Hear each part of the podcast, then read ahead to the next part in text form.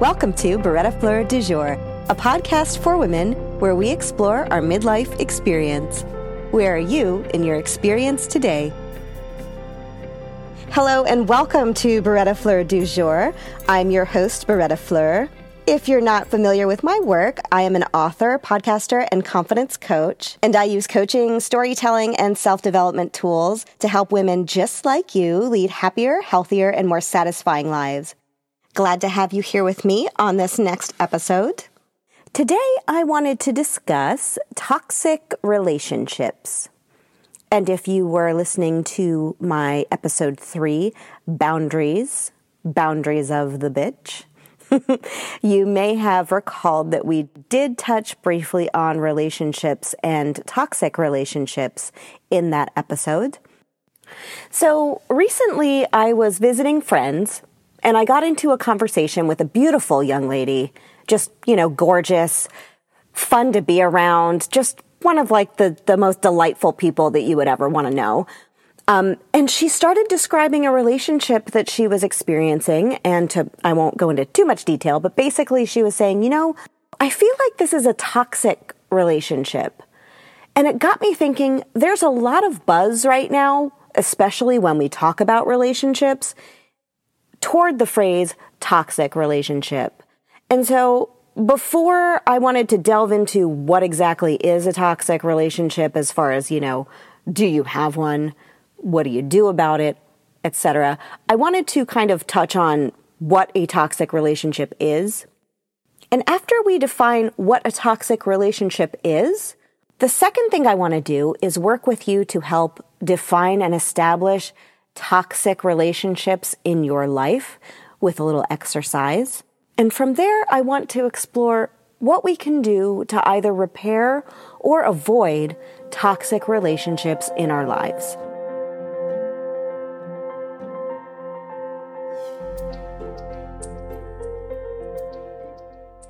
So, first, let's explore what exactly is a toxic relationship. So I have a couple quotes for you for what a toxic relationship is. And I'll leave links in my show notes for any resources or books I mention here today so you can grab them for yourself. So, Dr. Jill Weber, who is the author of Toxic Love Five Steps How to Identify Toxic Love Patterns and Find Fulfilling Attachments. That's the title. So Dr. Jill Weber describes toxic love as, and this could be romantic love, this could be relationship love, this could be um, the care for a friend or coworker as well.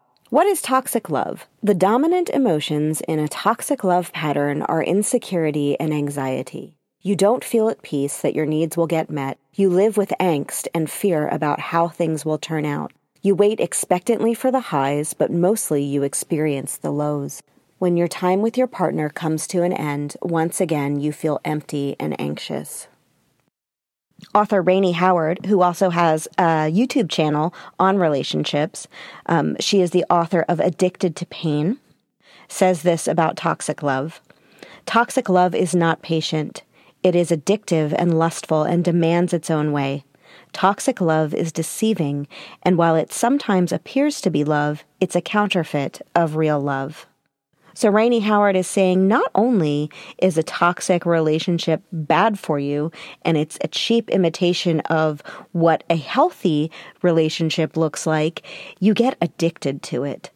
A third way I would define a toxic relationship would be less of about a toxic person and more of a toxic element that comes about when two people who are at odds with each other are in a relationship. For example, bleach and ammonia. They're household cleaners. They have a function and a purpose, and they're extremely useful in and of themselves. Put them together, and they're deadly. They're toxic. So the combination of bleach and ammonia is a really good analogy for what a toxic relationship is and what it does. So I want to, before we go into our exercise, touch briefly on a red flag emotion in your relationship. And these red flag emotions can be anxiety or fear, or you have to be your most perfect self. And those are tricky because they're often tied up in positive emotions. For example, you might be very, very excited every time you see a person with whom you're in a toxic relationship. And part of that can feel fun and exciting, but a lot of it is nervousness. It's almost like what I would describe as a physical rush, like somebody might get from some sort of drug. And another red flag might be if, in the case of a romantic relationship, there's a lot of sexual chemistry going on, or in the sense of a friendship, there's a lot of exciting, creative stuff going on. And that can be good in some respects and be healthy in some respects, but not when it's combined with a lack of rest or peaceful emotions. Conversely, a red flag emotion might be depression or flatlining or feeling drained when you're around a person. And that is a little bit easier to define because that's obviously a down emotion. So a little bit hard to wrap our heads around just yet, but I did want to touch on the red flags because those are going to be some indicators that you're going to be looking for in your relationships to help you define what is healthy and what might be toxic.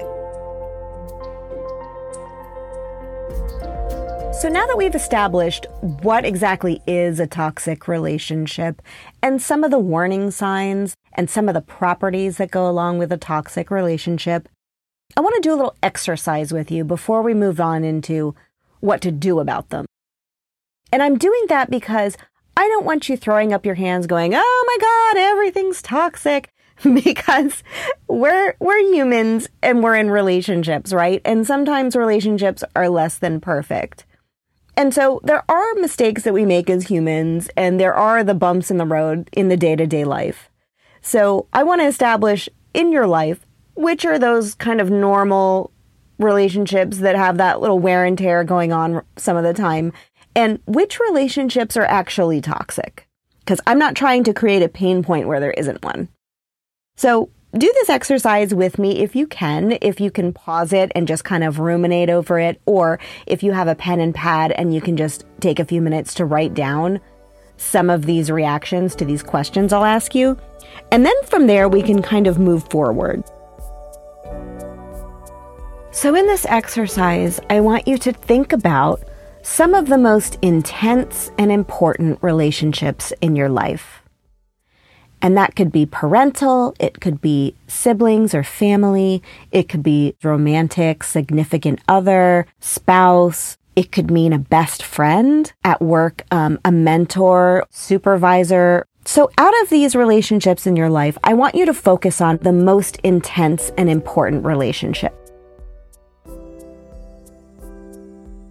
So I want you to ask yourself and thinking about this relationship with this person and how you feel around this person.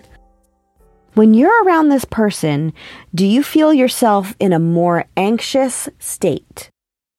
This could mean do you feel eager to please? Do you feel nervous, on your toes, self conscious, or perhaps even feeling like you're in a little bit of danger? Or do you feel energized? And this could mean do you feel excited, happy, joyful, self confident, but also at peace? So both are very energizing, kind of up feelings. When you think about when you feel up with this person, do you feel anxious up or do you feel energized up? So just take a few minutes and think about how you feel when you're around that person and your senses are up.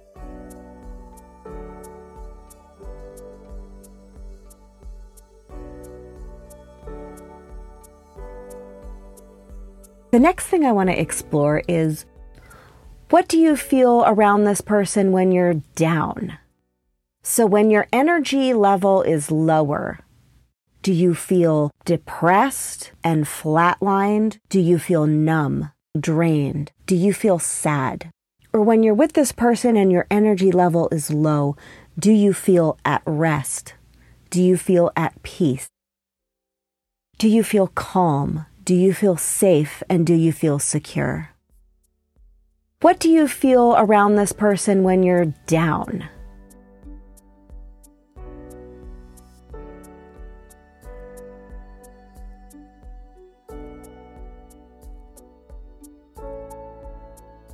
Okay, so you have that in your mind, right? The second part of this is what do you feel when you're apart from this person? Do you feel nervous? Do you feel anxious? On your toes, self conscious, or like you're in danger? And conversely, when you're apart from this person, do you feel self confident, relaxed, free to be yourself, and at peace? So, when you're apart from this person, what are the first emotions that come to mind? And I'm talking about stomach emotions, not how you should feel, but your gut. That second brain down in there. What does that tell you when you're apart from this person?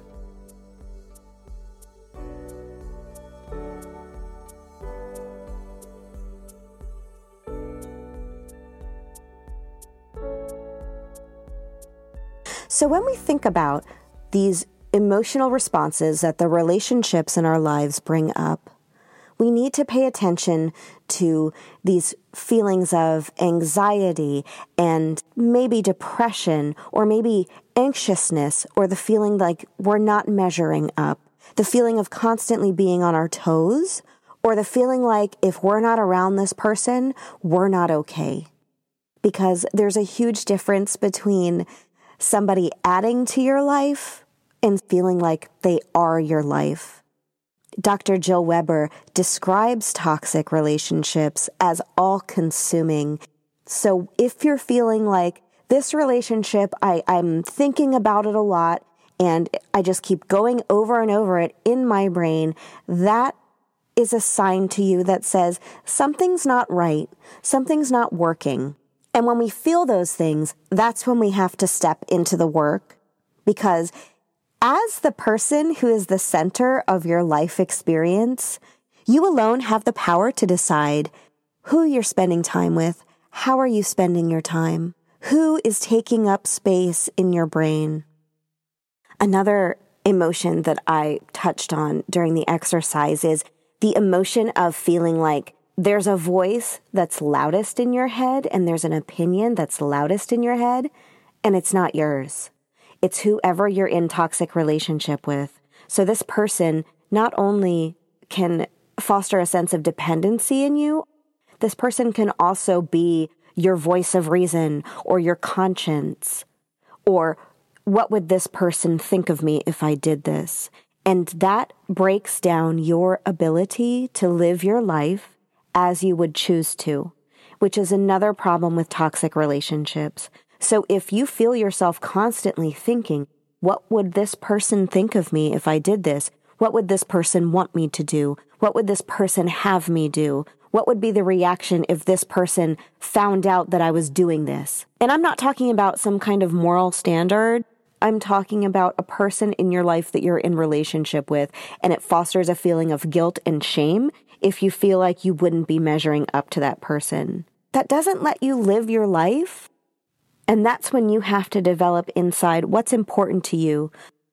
In branding, we call it our core values, right? So you're going to have to do a little bit of work on what internally are your core values, what's important to you and what are you passionate about or what you care about in relationships. So when we talk about stepping into the work, that's what we're going to deal with.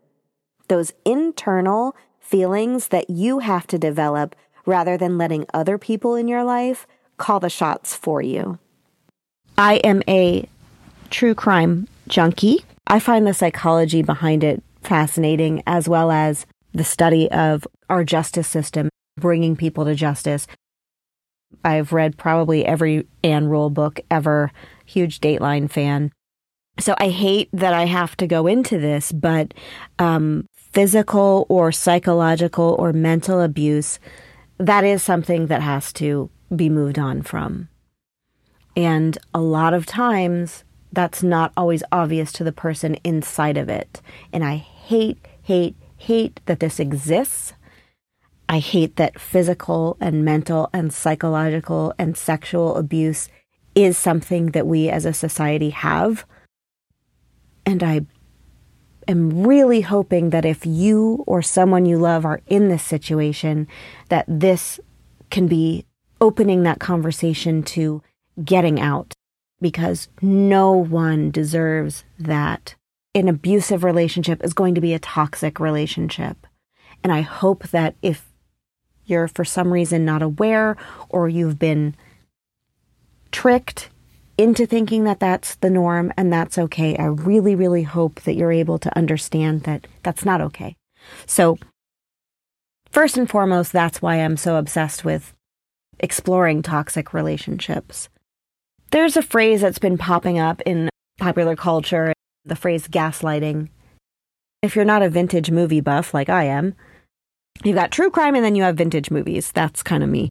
So um, there was a play in 1938. It became a movie in the 1940s um, called Gaslight.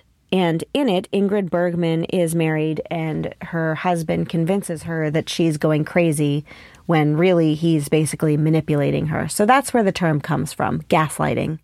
And gaslighting is when you're in a relationship and you're convinced that your perception of reality is not reality. And that can include not even being sure of your own memories, of your own brain, being convinced that you're crazy when you're not crazy. So if you're not familiar with the term gaslighting or you've heard it kind of bandied about, that is where that comes from. And so in a toxic relationship, gaslighting can definitely be a factor, especially if there's abuse going on. So just to put that out there, if you need to look into gaslighting, there are plenty of resources online about it. I can link to a couple. And hopefully, these steps that I'm leading you into in the next section of this podcast will help you determine and get in touch with your own self, your own truth, your own reality for what you perceive is going on. And this will help you find that strength to do the work, to get out of the toxic relationships, to heal the toxic relationship tendencies in yourself, and to be able to move forward.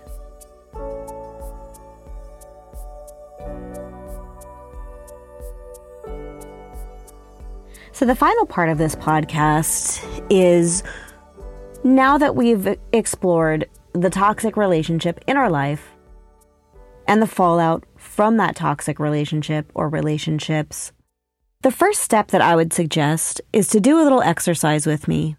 Who are you when you're not with this person that you suspect is a toxic relationship to you? Without any outside influence of this person in your life. What hopes and desires do you have? What do you like to do? What do you want to do? What brings you joy? If you can't think up an answer right away, that's perfectly normal if you're in a toxic relationship. But I want you to take a few days and just think about that. What are your dreams? What do you want to see in life? What do you want to experience in life? So, step one is knowing yourself. And again, that can take you a little while, which is fine. You can always pause this and come back. Um, step two, after knowing yourself, you have to start protecting and loving yourself. I call it BYOBF, be your own best friend. Where that comes from, I remember lying on my floor. This is over a decade ago, but it was such a poignant moment in my life that I just, I remember it very, very clearly. So I had just puked up a toxic relationship and I was lying on my floor of my little apartment and I just felt like my heart was breaking. But at the same time, I felt so angry that I felt this way. I felt so angry that someone had the power to make me feel so broken. And I decided at that point that I would never let anyone do that to me again. In that horrible, terrible pain, I found a lioness. I found a self love and a self protection that I didn't even realize I was capable of. I was like, where is this coming from? All of a sudden, like, this part of me was just like, don't you ever do that to her again. so Now, does that mean I never fell in love again or made a relationship mistake ever again? No way. I was probably falling in love the next week. but um, from then on, it was me being my own best friend. So take that moment of feeling in pain for what a toxic relationship may have done to you and let yourself get angry. Let yourself get mad that somebody would have the nerve to treat you that way. So, BYOBF, be your own best friend. Be as pissed off as if, picture yourself sitting and having coffee and one of your friends says, Well, this person did this to me. And you were like, Oh, hell no. Picture that, but picture it for yourself. Be your own best friend. Get just as mad about how somebody has mistreated you as you would if you heard that somebody had mistreated your best friend. Whoever you feel protective of in your life, apply that same mama bear gut reaction of pissed off, apply that to yourself. How dare that person treat you that way? How dare that person make you feel that way? BYOBF to your own self. Now, if it's a case of bleach and ammonia where nobody's really doing anything to anybody, it's just you're horrible together, you don't get along, and trust me, I was the queen at one point in my life of let me just be with this person, even though they make me angry and I hate everything about them. It's like it was like a news flash to me. It's like, Bretta, you don't have to be best friends with everybody if you don't like them. Like it's it's perfectly okay to not like people and not date everybody. I had obviously a lot of head work to do myself, but if it's a case of bleach and ammonia where it's like you're not really getting along and you fight all the time and you don't have a lot in common, another reason to be YOBF. Be your own best friend. You don't need a bunch of randos, people in your life that you're not compatible with. Learn how to be alone. Learn how to be your own best friend. Don't settle for being with somebody just because they're there, which kind of brings us into step three. So, step three is spending time alone with yourself. Spending time alone can mean a number of things. It can mean self dates, journaling, meditation, taking yourself on a walk, taking a hot shower, doing a face mask, cooking something. Basically, it's learning to be comfortable just being by yourself. And I don't even mean being by yourself, being distracted if you ever go out to have coffee or whatever, or you go run in to grab a salad for lunch somewhere at a restaurant, if you look around, people who are alone are either on their laptop, on their phone, anything to escape sitting there with yourself. And if you are sitting there looking around, you kind of look like a weirdo. so, especially if you're not used to yourself, especially if you don't know yourself or like yourself and you're not your own best friend, sitting there with yourself can suck. So try to take baby steps with this one. Maybe just hang out with yourself, not being distracted by a screen. Do your hair in the mirror. Try on some clothes that you have hanging in your closet.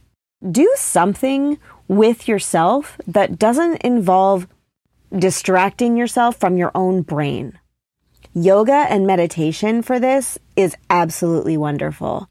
If you're not familiar, you don't practice yoga, there are tons of videos out there free videos that can show you just basic yoga poses. Even if you just sit there for 25 minutes, first of all, you get a good stretch.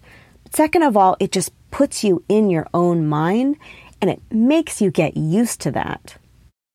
So every Valentine's Day when I was single, I used to avoid the whole like, who is he going to call? Is somebody going to text me? Is somebody going to make me feel validated and important on this holiday? Every Valentine's Day, I would take myself out on self dates. I would do a pedicure day. I would go get a massage. Nowadays, I like to go running. I like to go get coffee. I like to go on a bike ride. I have been doing this thing called virtual run events where you can sign up for virtual 1Ks, 5Ks, 10Ks, and they send you a little medal and a lot of the proceeds go to different charities. So it's just kind of a cool way for me to set a goal and spend time with myself.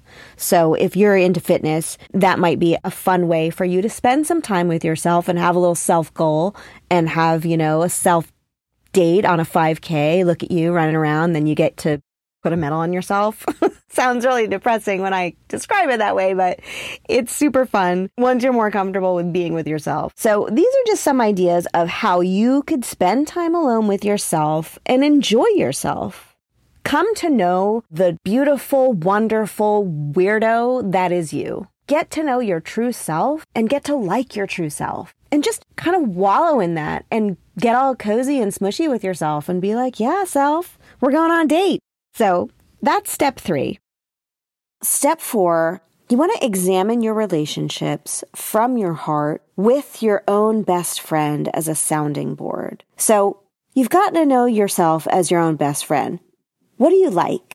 My own best friend, my inner self, when I'm my own best friend self, I'm like a princess or a teenager. and but no one can judge me, which is awesome because I'm my own best friend and I'm by myself. So, who's your new best friend self? And with that mindset, with that your own best friend self in your head, I want you to kind of examine these toxic relationships. Look at them through the eyes of you acting as your own best friend. What would your own best friend say about scenarios where you got your feelings hurt or situations where you felt anxious or shut down or even emotionally or physically abused. With those things in mind, picture what your own best friend might say about you and about that relationship. Because that is going to be your strength. That is going to be you cheering yourself on and making the changes in your life to either repair or remove yourself from this toxic relationship. If it's a question of the bleach and ammonia situation where it's not toxic in the sense that you're being aggressed on or abused physically or mentally, but that you're drained and you can't quite figure out why, or you're both making each other miserable, that is going to actually be resolved because you're going to be spending time with yourself and you're not going to need these relationships that otherwise aren't really serving you. They're only to fill space.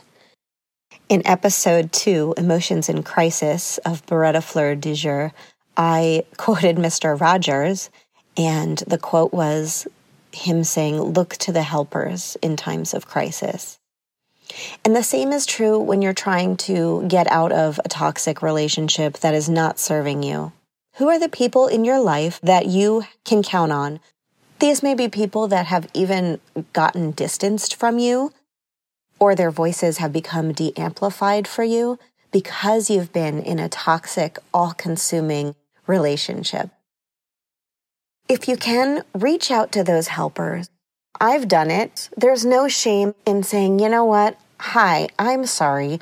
I have just been in this toxic relationship and I know we haven't been close or I know I didn't listen to you or I didn't take your advice when you told me. Because chances are maybe this person did tell you something, but you just weren't in the place to hear it. Look to the helpers. I guarantee you that there's people in your life, in your support system that are just waiting to be with you and help you. And if you don't have that, email me, berettafleur at icloud.com. I offer coaching one on one. I'd be more than happy to help you out there. But look to the helpers.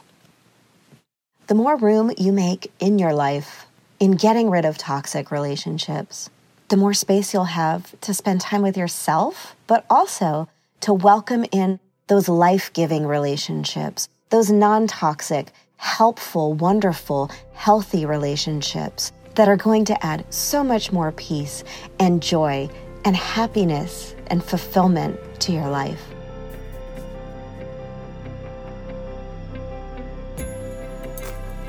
I hope you've enjoyed this podcast. Beretta Fleur du Jour now offers confidence coaching, one on one experiences to help you reach your goals and to give you a customized action plan and live your dream life. For more information, go to berettafleur.com slash coaching to get your free quiz. Thanks so much and enjoy your experience.